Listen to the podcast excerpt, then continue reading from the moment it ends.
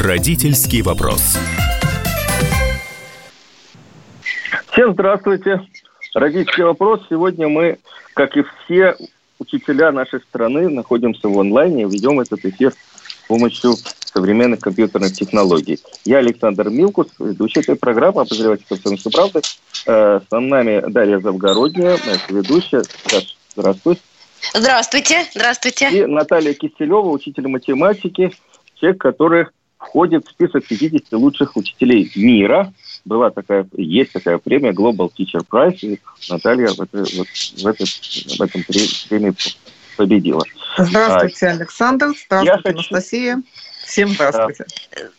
А, мы будем говорить, естественно, э, на горячую тему. Это э, онлайн-обучение. А, родители, учителя, подключайтесь. Скажите, как у вас организовано прошла первая волна испуга, нервотрепки, а может быть ее и вообще не было. Может быть, все хорошо, и вы справляетесь с домашним заданием, и э, проходите э, хорошо школьную программу. Или, может быть, у вас каникулы, ну, такие, уже не, объ... не, не объявлены. А я хочу начать вот с чего. А, Комсомольская правда, Высшая школа экономики, профсоюз работников образования а, и а, интернет-издание «Директория онлайн», э, издание для директоров школ, мы провели опрос. 22 а, 600 анкет, заполненных а, учителями из разных уголков нашей страны.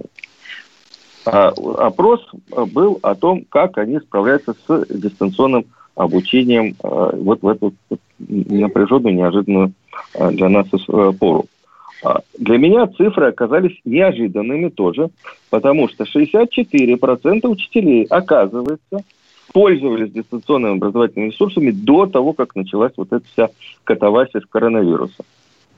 А, учитывая, что исследования прошлого года, ну, они были не такие масштабные, но в основном а, с помощью опросов а, собирали материалы. Так вот, там было о том, что 12-14% учителей у нас более не менее а, обладают э, знаниями, как использовать онлайн-ресурсы, а 50% учителей все-таки компьютерно грамотные. То есть 50% учителей, в общем, не то что боялись компьютера, но, в общем, как-то старались его обходить. Но тут 64%, в общем, вполне себе справились. И во время перехода на дистанционное обучение, то есть последние две недели, число учителей, которые пользуются онлайн-ресурсами, увеличилось до 85%. То есть, в принципе, вполне а, нормальные данные. 13% учителей корректируются, э, коррек, со, со, со, со, соотносятся с э, другими цифрами. 13% учителей до сих пор не знают, что можно задавать домашние задания на образовательных платформах. И самое интересное, вот, Наталья, я хотел бы, чтобы вы это прокомментировали. Самое интересное, что люди отвечают о том, что они э, пользуются дистанционными онлайн-ресурсами – но при этом, когда э, их спросили о том, э, как они э, значит, корректируют, как они общаются со своими учениками, лишь 57% сказали, что они размещают материалы в электронных дневниках, и ученики осваивают программу самостоятельно. А 56% учителей получают выполненные домашние задания от родителей учеников. Мне рассказывали, что вот в школах просто стоят коробочки, и родители приносят э, заполненные тетрадки. Вот э, такая вещь. То есть, может быть, э, учителя не очень понимают, э, сказав, что они пользуются онлайн-ресурсами, что такое онлайн-ресурсы. Вот я, я, я, я об этом подумал.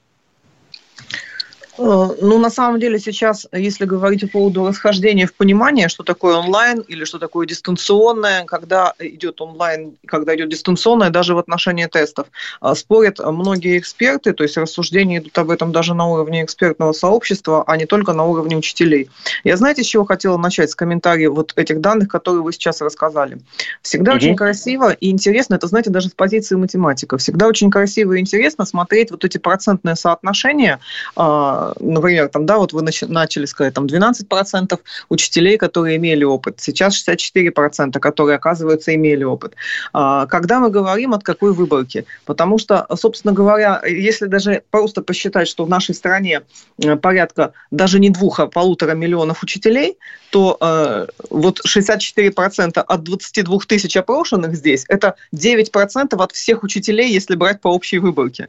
Вот. И, э, в принципе, здесь, конечно, когда мы говорим о процентном соотношении, хорошо бы понимать абсолютные величины или э, понимание той выборки, от которой бралась вот эта вот э, статистика, вот эти данные. Э, чтобы не получалось так, что вот у нас в прошлом году всего лишь 14% учителей пользовались ресурсами, а сейчас уже 64 за две недели научились.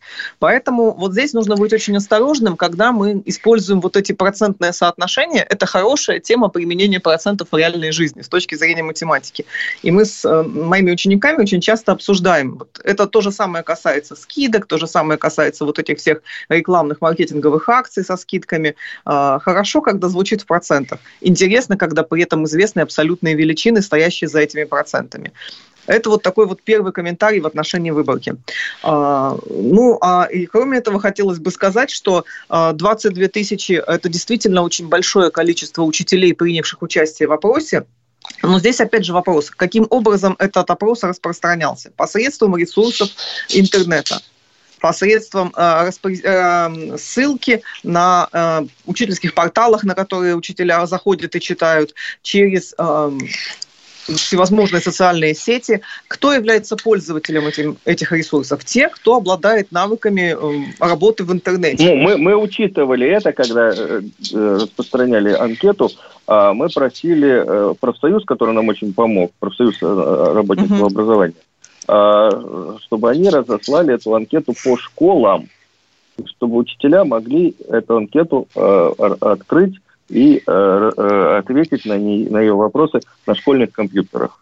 Но это Вполне на самом деле очень важно. Вообще вот то, что проведен вопрос, это очень важно, потому что, а, по крайней мере, видна динамика, видна картина. А, во-первых, можно посмотреть, а, чем пользовались учителя, чем пользуются сейчас. А самое главное, то, что вот вы сказали, видна динамика того, кто пользовался до введения вот этого условного использования дистанционных форм обучения, а, а кто сейчас? То есть какой идет рост сейчас? И мы увидим уже за две недели а, положительную динамику э, среди участников всех образовательных отношений и учителей. Ну, это же объективные данные. То есть Конечно. я хочу сказать, что учителя наши большие молодцы, и они вошли в эту историю э, с, э, не то что с большим энтузиазмом, конечно, побаивались. Но э, вот Александр, я... ну давайте откровенно говорить, боялись. И боялись, и боялись. боятся. Друзья, Они вот я хочу свои вставить 5 копеек по поводу Москвы. Мы же помним такое исследование информационной грамотности International Computer and Information Literacy Study в 2018 году. По итогам показалось, что оно показало, что московские школы технически вооружены совершенно до зубов. Вот в школы Москвы, я про Москву писала, что они лучше многих городов Европы, в том числе учителя.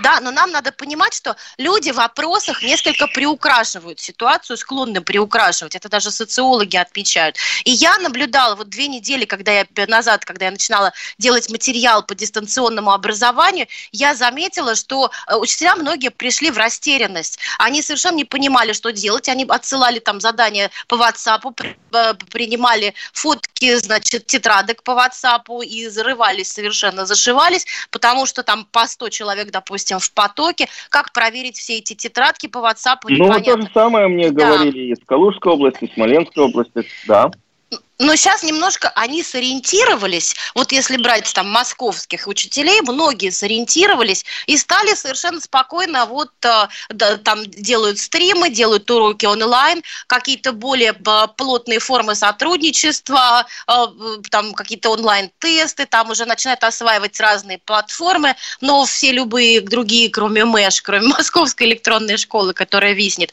вот, ну, в общем, как-то сориентировались, раз, разбежались по ресурсам Нет, и и стали потихоньку потихоньку нормально вот себя сейчас чувствуют, и дети вроде как занимаются. Нет, ну я, мне, вот, кстати, еще один, один показатель а, нашего опроса. Картина, картина, а, которую выдают учителя а, из городов-миллионников, из просто крупных городов, и сельские учителя примерно одинаковая. Вот до чего доходит у нас э, интернет и интернационализация э, э, э, школ. Э, то есть у нас вот то, что пытались сделать большевики, стирается грань между городом и деревней. Вот по э, данным вот, онлайн э, ресурсов э, учителя, в принципе, э, в сельской местности работают не менее продвинутые учителя, чем в крупных городах. Это можно добавить интересно. здесь еще, Александр, да, Настя, можно. Смотрите, мы говорим, опять же, про сельскую местность э, и про, собственно говоря, малые моногорода в том числе там, где есть технические возможности подключения к онлайну, к интернету, где есть технические возможности у школы, у учителя, учеников. Потому что, конечно, во многих регионах э, на самом деле и э, давались школьные компьютеры семьям и учителям обеспечивались, если была такая возможность, планшеты, которые сохранялись в школе, для того, чтобы э, увеличить количество учащихся, которые вовлечены в образовательный процесс. Но нужно помнить о том, что у нас очень большая страна и очень много регионов, и особенно сельских школ и э, малых городов, в которых нет технической возможности подключения к интернету. Вот постольку, поскольку я совершенно точно знаю, что у нас есть даже населенные пункты, в которых электричество э, вынужденно подается по часам, в связи с какими-то работами, производящимися в данное время, то есть там это не день, это недели, и, то есть такие вот достаточно длинные периоды, и там нет возможности у детей. Мы сейчас прервемся вот буквально на минутку и продолжим обсуждение. Родительский вопрос. Настоящие люди. Настоящая музыка. Настоящие новости. Радио «Комсомольская правда». Радио про настоящее.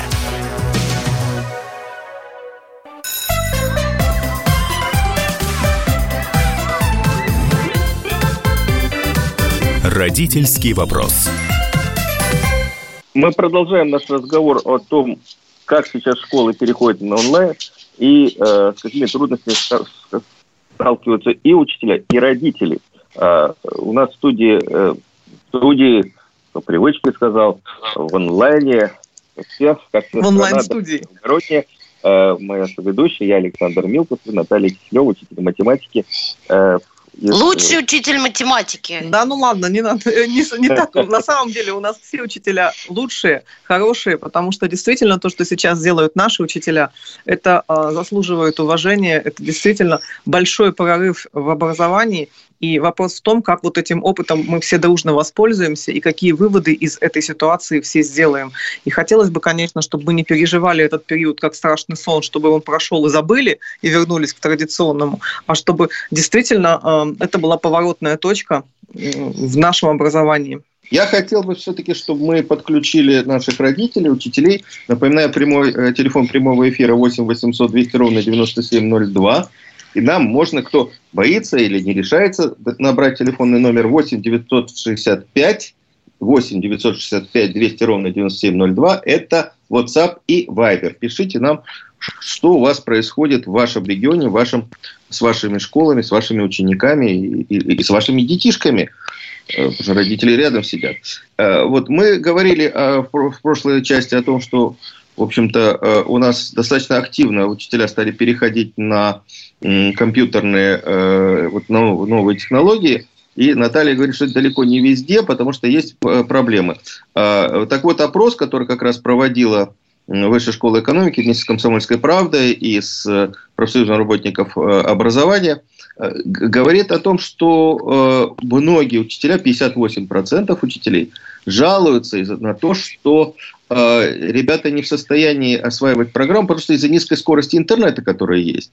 58% учителей говорят об этом а, и о том, что у них не хватает э, гаджетов и э, техники для того, чтобы выходить. Про себя они не говорят, интересно. Говорят, что у, детишек такие проблемы. Я знаю, что очень интересную акцию э, организовали вузы Казани, вузы Татарстана. Они объединились и ученикам, у которых есть проблемы, школьникам с компьютерами, передали 600 планшетов и ноутбуков для того, чтобы они могли заниматься. Молодцы. Я надеюсь, что эта э, инициатива будет поддержана в других регионах. Александр, можно добавить? На самом да? деле, а, действительно, эта инициатива хорошо решается и на, орган, на уровне органов а, власти в регионах, и на уровне даже отдельных людей. А, вот каждый день встречаешь в новостях информацию о том, что кто-то подарил какое-то количество смартфонов э, в школы, в сельские, там, в отдаленные районы. Кто-то э, помог там с подключением. Это на самом деле получается очень интересная история, потому что фактически мы объединяемся все для решения одной задачи.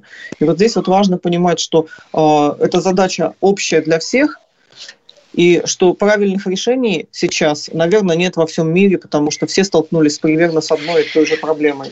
Ой, я хотела бы добавить про весь мир. Когда я разбирала, значит, э, ситуацию в других странах, э, как там переходят на дистанционное образование, выяснилось, что да, Америка, она, конечно, очень продвинутая. А, и вот Нью-Йорк один из первых там перешел на дистанционное образование а, детей. И выяснилось, что у, у, э, у, то ли у 30, то ли у 300 тысяч школьников нет доступа к компьютерам. И там власти срочно, значит, занялись закупкой недостающих для детей планшетов, бюджетов. И, то, есть, то есть эти проблемы есть везде на самом деле. Э, ну вот проблема технического оснащения детей. Потому что, ну, во всяком случае, ну, во всяком, у нас очень долгое время считалось, что компьютер там это плохо, что от него вред. И хотя в Америке там дистанционные формы образования уже давно, Нью-Йорк продвинутый город, там, э, но тем не менее, выяснилась такая дырка. Анастасия, можно добавить? Она разная.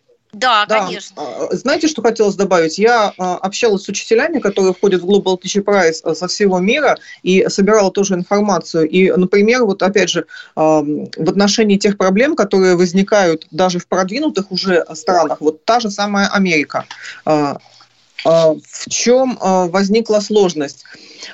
Есть возможность подключения, есть возможность проведения онлайн-уроков, но проблема в том, что в классах часто дети разноязычные, мультилингвальные, дети, говорящие на трех языках, на а, английском, на испанском и на французском, и э, учителю угу. сложно организовать их вместе, но это на самом деле проблема вот этой мультилингвальности и миграции, она давно уже в развитых странах стоит. И у нас тоже эта проблема есть в ряде регионов. И вот как организовать обучение у даже нас... при наличии технических средств?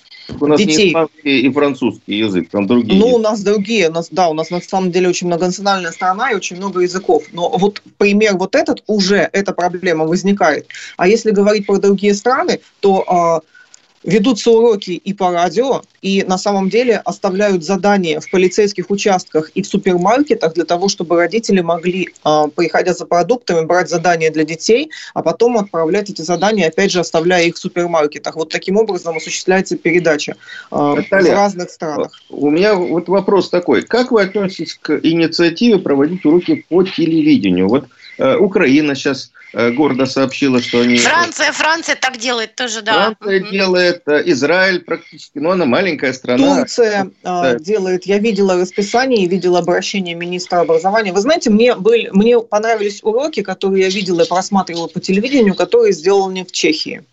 А, где не просто учитель, стоящий перед экраном а, с доской, рассказывающий а, как бы несуществующему классу, а где действительно фактически класс, учитель с учениками, и идет учебный процесс, и ты фактически включаешься в учебный процесс. Для учителей и для учеников начальной школы это интересная возможность.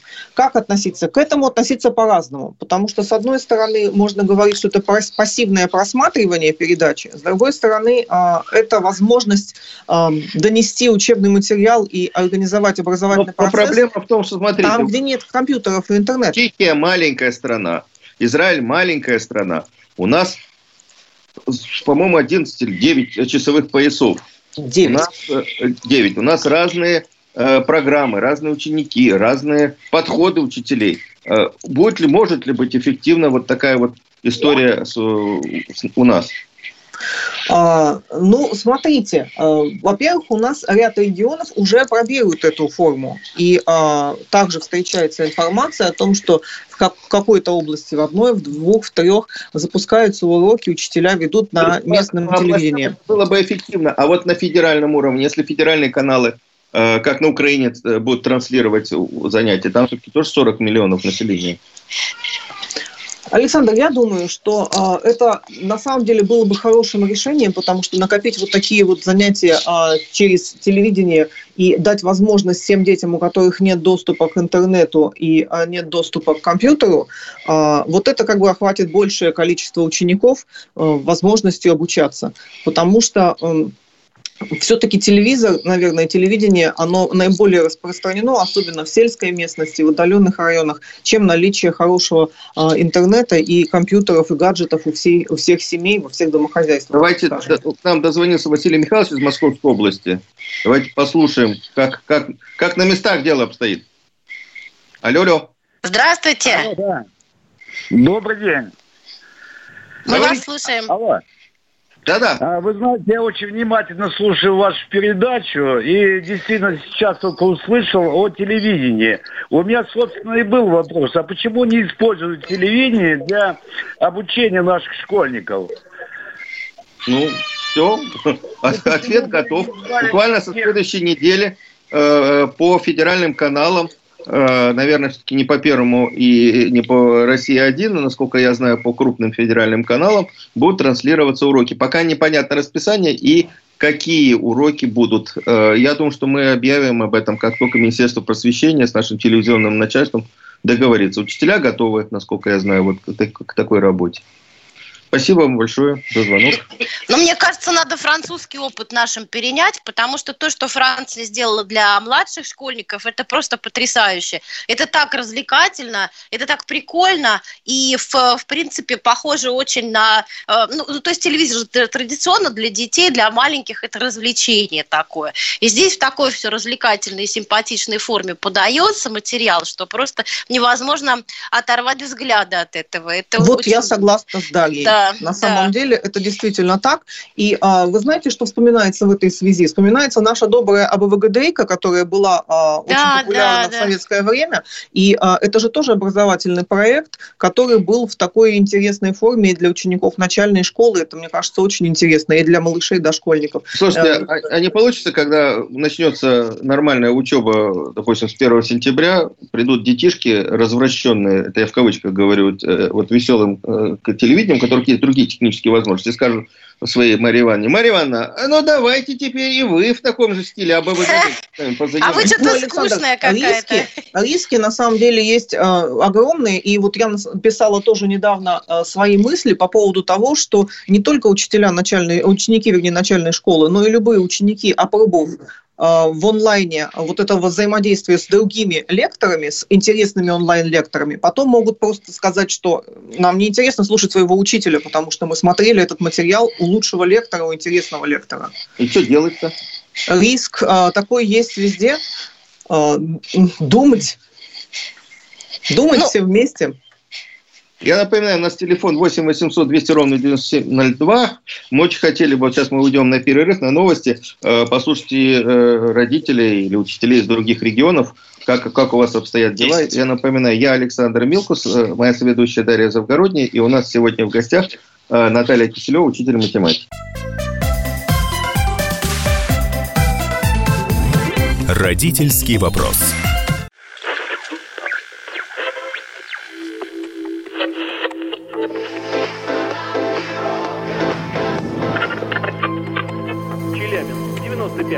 Пятигорск 88,8. Самара 98. Новосибирск 98,3. Ставрополь 105,7. Краснодар 91,0. Красноярск 107,1. Благовещенск 100 ровно и 6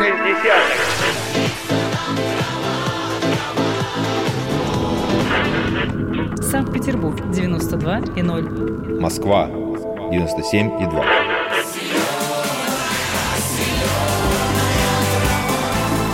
Радио «Комсомольская правда». Слушает вся земля.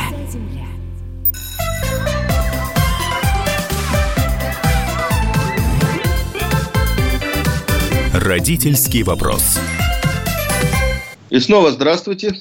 Мы продолжаем наш разговор в программе «Родительский вопрос» о дистанционном образовании. Я Александр Милкус, обозреватель э, издательского дома Дарья Завгородняя, моя соведущая, учительница русского языка. И наш гость Наталья Киселева, учительница математики. Мы говорим про дистанционное обучение. Э, обсуждаем э, данные последнего опроса. Вот буквально вчера первые результаты этого опроса мы получили. Это опрос, который проведен Комсомольской правдой, Высшей школы экономики, профсоюзом работников образования и журналом «Директор школы» для того, чтобы понимать, что у нас происходит с онлайн-образованием.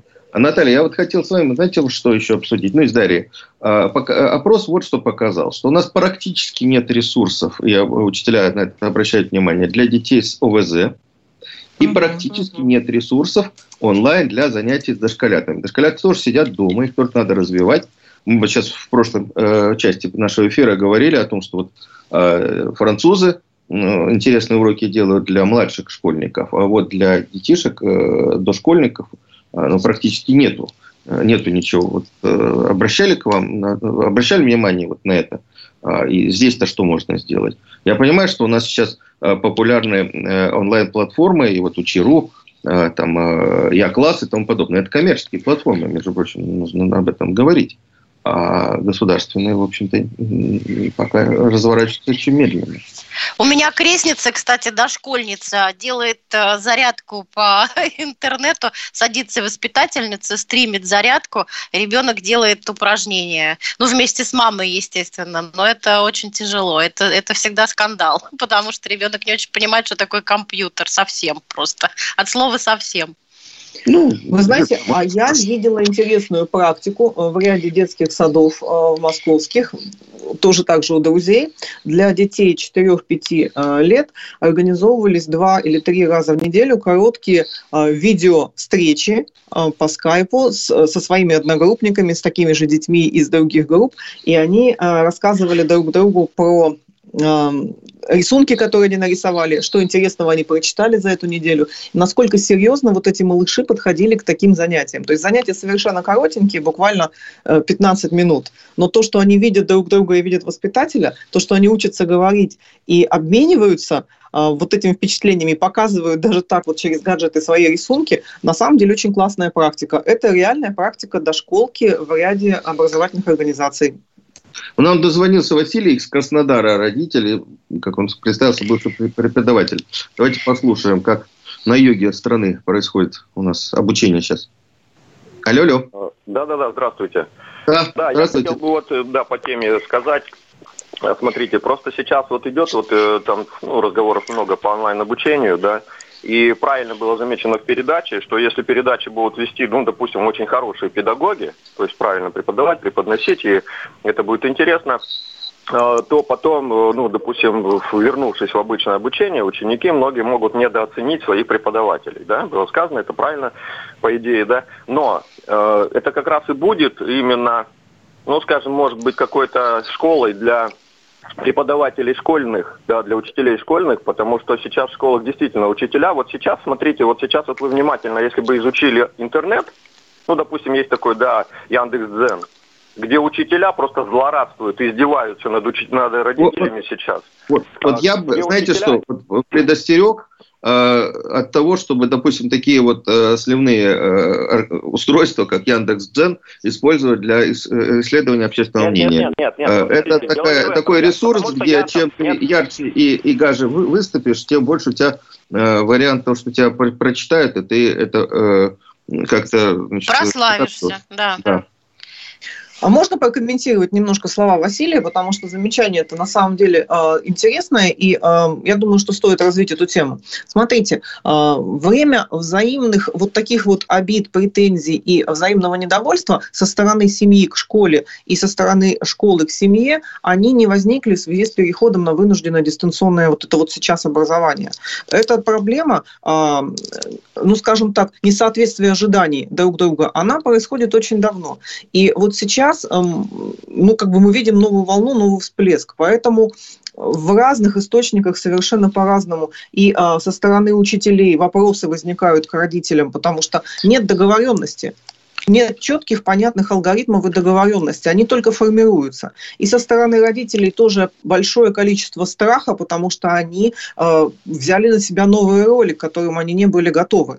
Родители и, взяли на себя часть обязанностей учителя, по школы, сути дела. Школы, да, да, да. по сути, получается, они вынуждены были Слушайте, это сделать. Я считаю, это хорошо. Может, родители наконец вспомнят школьную программу Может, подучатся сами. Поймут, как тяжело учителям. А... Тоже, между прочим.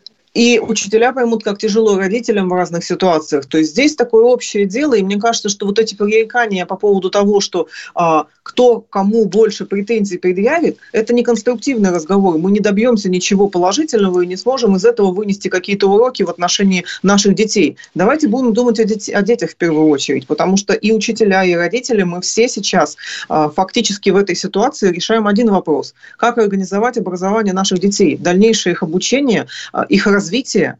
И а, вот здесь вот вопрос идет скорее о конструктивном каком-то диалоге, чем о взаимных претензиях. Вот, ну, это мое мнение. Я хочу подтвердить вот то, что мы говорим, как раз результатами опроса. 84% учителей в нашем опросе считают, что их нагрузка увеличилась с переходом в школу на дистанционное а, обучение.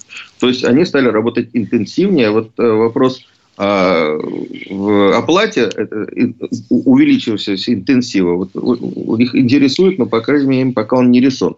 59% отметили, что нагрузка увеличилась и на детей. То есть, вот какая у нас ситуация. То есть, дистант, он не облегчил работу учителей и детей, и, естественно, родителей, а усложнил. Это тоже интересная вещь такая родители, вернее, учителя очень беспокоятся, чем ребенок, например, занят, когда идет онлайн-урок. Потому что зачастую, если его не контролируют, он может там, не знаю, чай пить, бабушка булочку принесла или еще что-нибудь. То есть вот э, очень беспокоятся из-за этого еще. Но сейчас все осваивают платформы, где можно там, э, там всех задействовать одновременно. Мне хочется сказать, что учителям приходится принимать э, очень много творческих решений. То есть вот комбинировать способы и формы преподавания преподавания, и это все каждый раз в индивидуальном порядке. А, э, то есть, ну да, на них нагрузка возросла, но мы можем э, увидеть э, в большей степени сейчас, что учительская профессия, профессия педагога школьного, она действительно очень творческая, и она требует задействования всех творческих ресурсов. Потому что мне говорят, вот мы, я и так стараюсь, и сяк, и еще мы продумываем новые решения, новые идеи. Во многих школах организованы там студии, да, с интерактивной доской. Потому что, ну как а, математику преподавать без интерактивной доски, без, а, без объяснения. Все-таки надо же что-то объяснять, да, какое-то там решение, например, задачи. Я думаю, что Наталья со мной согласится. Да, я с вами очень согласна и очень поддерживаю, особенно в плане того, что касается поиска новых форм, новых э, каких-то открытий для учителя э, в плане э, преподавания. То есть фактически получается, что вот это идет сейчас накопление нового опыта, который останется. Мы вернемся в школу, мы будем смотреть дальше, как это будет интегрироваться очные форматы, дистанционные форматы, но вот эти новые формы работы и взаимодействия останутся. И то, что появляется творчество и появляется практика, из которой потом в общении уже может быть формироваться новая наука, это очень важно. И а, здесь опять же, возвращаясь к некоторым словам, которые говорил там наш прошлый участник диалога Василий, да, включался, что э, учитель переходит, вот мы говорили давно уже, учитель это не транслятор знаний только, учитель это э, больше, это, это новые функции. И здесь учитель получается организатором. Вот я себя воспринимаю как организатором образовательного процесса. Я подбираю учебный материал, формирую группы и пытаюсь выстроить каналы коммуникации с детьми. Мне важно, чтобы дети включались в эту работу. И да, конечно, здесь меняются формы контроля, потому что я не могу заглянуть за экран а, каждого компьютера и посмотреть, а что там делает ребенок. Может, он отключил уже звук и не смотрит давно. И здесь нужно уже смотреть по-другому, а, нужно подключать их вовлекая в деятельность, и тогда а, появляются новые формы урока, тогда активно проекты, а, метод проектов, проектная деятельность включается, когда дети на практике пользуются теми знаниями, которые они услышали, получили, когда они в обсуждении с родителями и с другими учениками могут получать какие-то новые знания и новые продукты. И это очень интересно.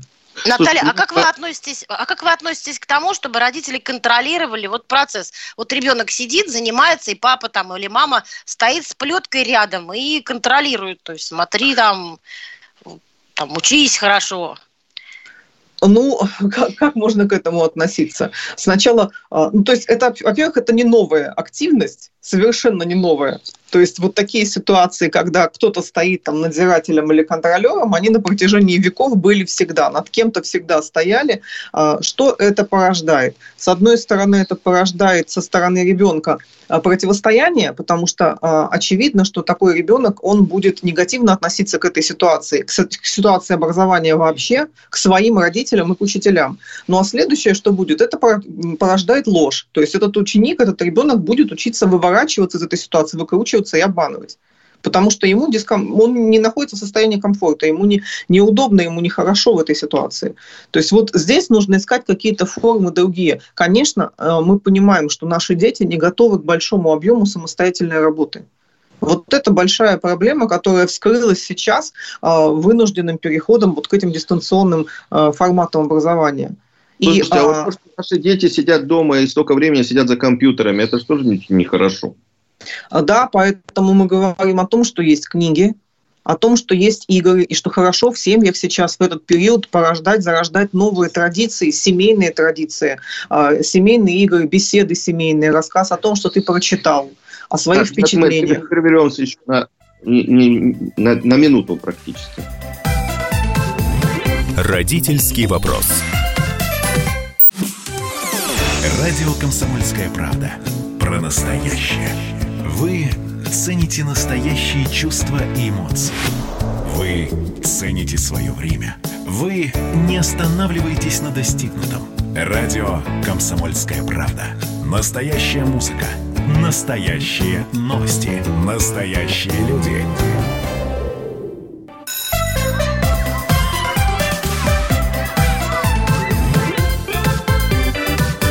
Родительский вопрос. Мы снова в студии. Я Александр Милкус, обозреватель «Комсомольской правды». Моя соведущая Дарья Завгородняя, журналист и учительница русского языка. И наш гость сегодня Наталья Киселева, учительница математики. Вот последнюю часть нашего разговора я хотел бы посвятить э, государственной итоговой аттестации ЕГЭ и ОГЭ. Значит, э, с ОГЭ все понятно. 9 числа, по крайней мере, пока 9 июня начнется. И ОГЭ в этом году будет обязательно только по двум предметам, русскому и математике. Это Министерство просвещения сообщило, и, в общем, к этому можно спокойно готовиться. В какой форме оно будет, пока не очень понятно. Если будет продолжаться мероприятие, связанное с вирусной опасностью, может быть, еще срок передвинется. А вот с э, ЕГЭ э, вопросы э, возникают гораздо более сложные. Пока объявлено, что 8 числа начнется ЕГЭ. ЕГЭ нельзя сделать, по крайней мере, так утверждает, и я с ним согласен, нынешний глава Рособрнадзора Анзор Музаев, нельзя сделать в онлайн-варианте, потому что, в принципе, все должны сдавать его в одно и то же время и по, в общем, Э, федеральным контрольно-измерительным материалам. Но при этом э, даже, э, условно говоря, отец ЕГЭ Виктор Александрович Болотов, когда вводили ЕГЭ, он был заместителем министра образования, потом продвигал его через возникшую службу вот, Рособрнадзор, он считает, что в этом году ЕГЭ можно было бы в особом варианте заменить на выпускные экзамены в школе. Я, честно говоря, не очень понимаю, если мы говорим про выпускные экзамены в школе в режиме онлайн, то это тоже не очень, не очень понятно, как можно проводить. Мне кажется, что альтернативы ЕГЭ все равно нету, и вряд ли э, пойдут вот на то, чтобы э, ЕГЭ уж совсем отменить. Потому что я напомню, что ЕГЭ, ну все знают, конечно, а ЕГЭ еще и э, помогает и является основанием для зачисления в вузы. А, и вот тут еще одна интересная э, идея возникла, а, для меня тоже очень странная. А давайте мы зачислим всех на первый курс, и вузы сами отберут и после первого э, семестра отчислят тех, кто не тянет. Наталья, вот как вы считаете, вот такой подход, он может иметь место? Я вот прям сильно сомневаюсь. Сложный вопрос, на самом деле очень сложный вопрос. Знаете, хотелось бы сказать, а в чем а, действительно интересная фраза прозвучала от Виктора Александровича, то, что ЕГЭ делается для детей, а не дети для ЕГЭ. Вот из этой позиции нужно помнить и нужно а, это понимать. На сегодняшний момент у нас есть нормативное закрепление единственного, единого государственного экзамена как единственной формы государственной итоговой аттестации, на основании которой ребенок получает аттестат и поступает потом в вузы. И все правила приема всех вузов, они еще в октябре месяце на этот учебный год были уже опубликованы. То есть сейчас в сжатые сроки апрель-май э, срочно в каком-то хаотическом авральном порядке изменить возможности поступления во все вузы, э, изменить возможности проведения государственной итоговой аттестации, в том числе и нормативно, я не знаю, честно говоря, это очень сложный вопрос. Мне Раз, второе... сдвинуть сроки, если дальше не будет какого-то прогресса, Э, вот министр э, науки и высшего образования Фальков буквально вчера заявил о том, что, а, позавчера, о том, что вузы могут э, сдвинуть на две недели в сторону августа зачисление вузов. Первая волна может быть 19 августа, и вторая волна зачисления 24 августа. В принципе, резерв по времени у нас есть. Ну, Мне смотрите, кажется, это лучше. Вот на самом деле, почему, а, почему идет сдвижение сроков, почему все надеются на то, что в июне у нас а, ситуация стабилизируется и позволит нормально провести государственную торговую аттестацию?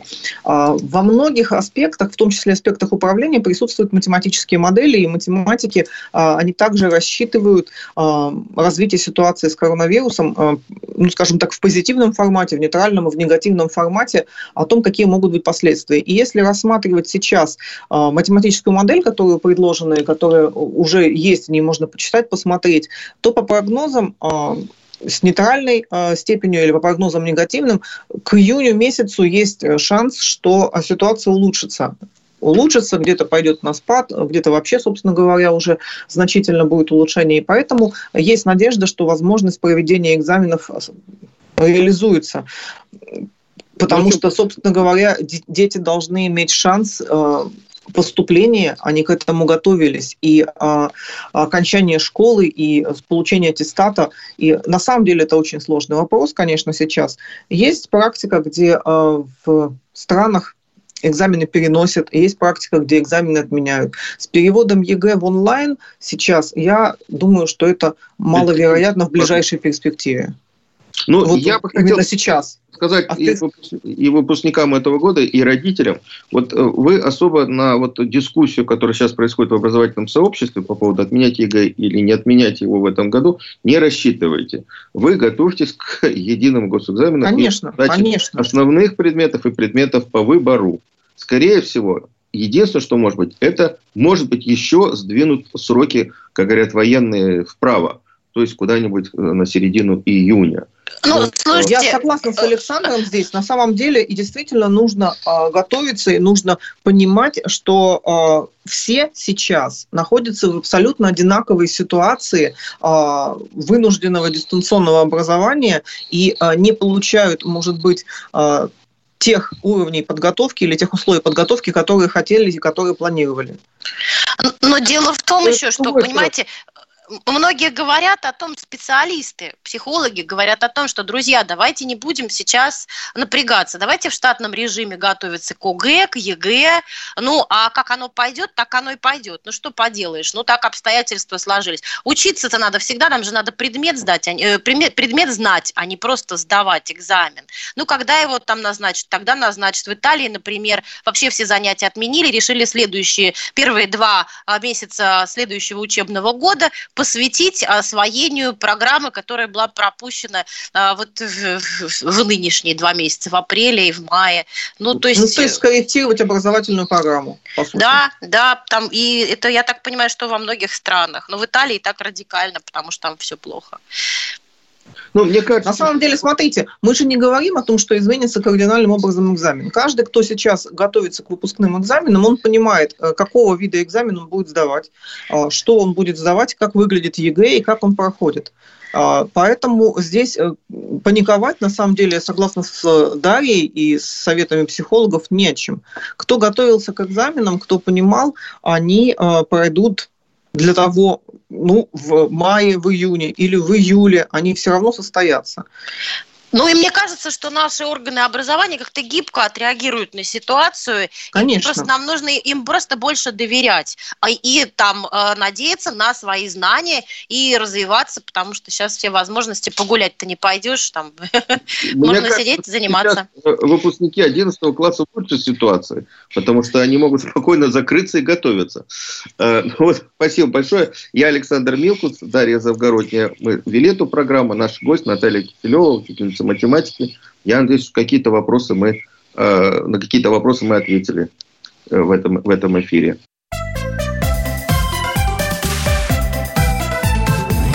Родительский вопрос. Рожденный в СССР. По матери я из Рязани, по отцу из Тамбова. Доктор исторических наук. Будем раскидываться друзьями, враги придут на наши границы. А потом у них может возникнуть мысль эти границы еще и пересечь. И просто Николай Платошкин. Мы же с вами сверхдержава не потому, что мы большие, не потому, что у нас ракет много, а потому что от мнения русских очень много зависит, понимаете? Николай Платошкин. Каждую пятницу на радио «Комсомольская правда». В 6 вечера по Москве подводит итоги недели и говорит. Ничего, абсолютно ничего, просто нифига, кроме правды.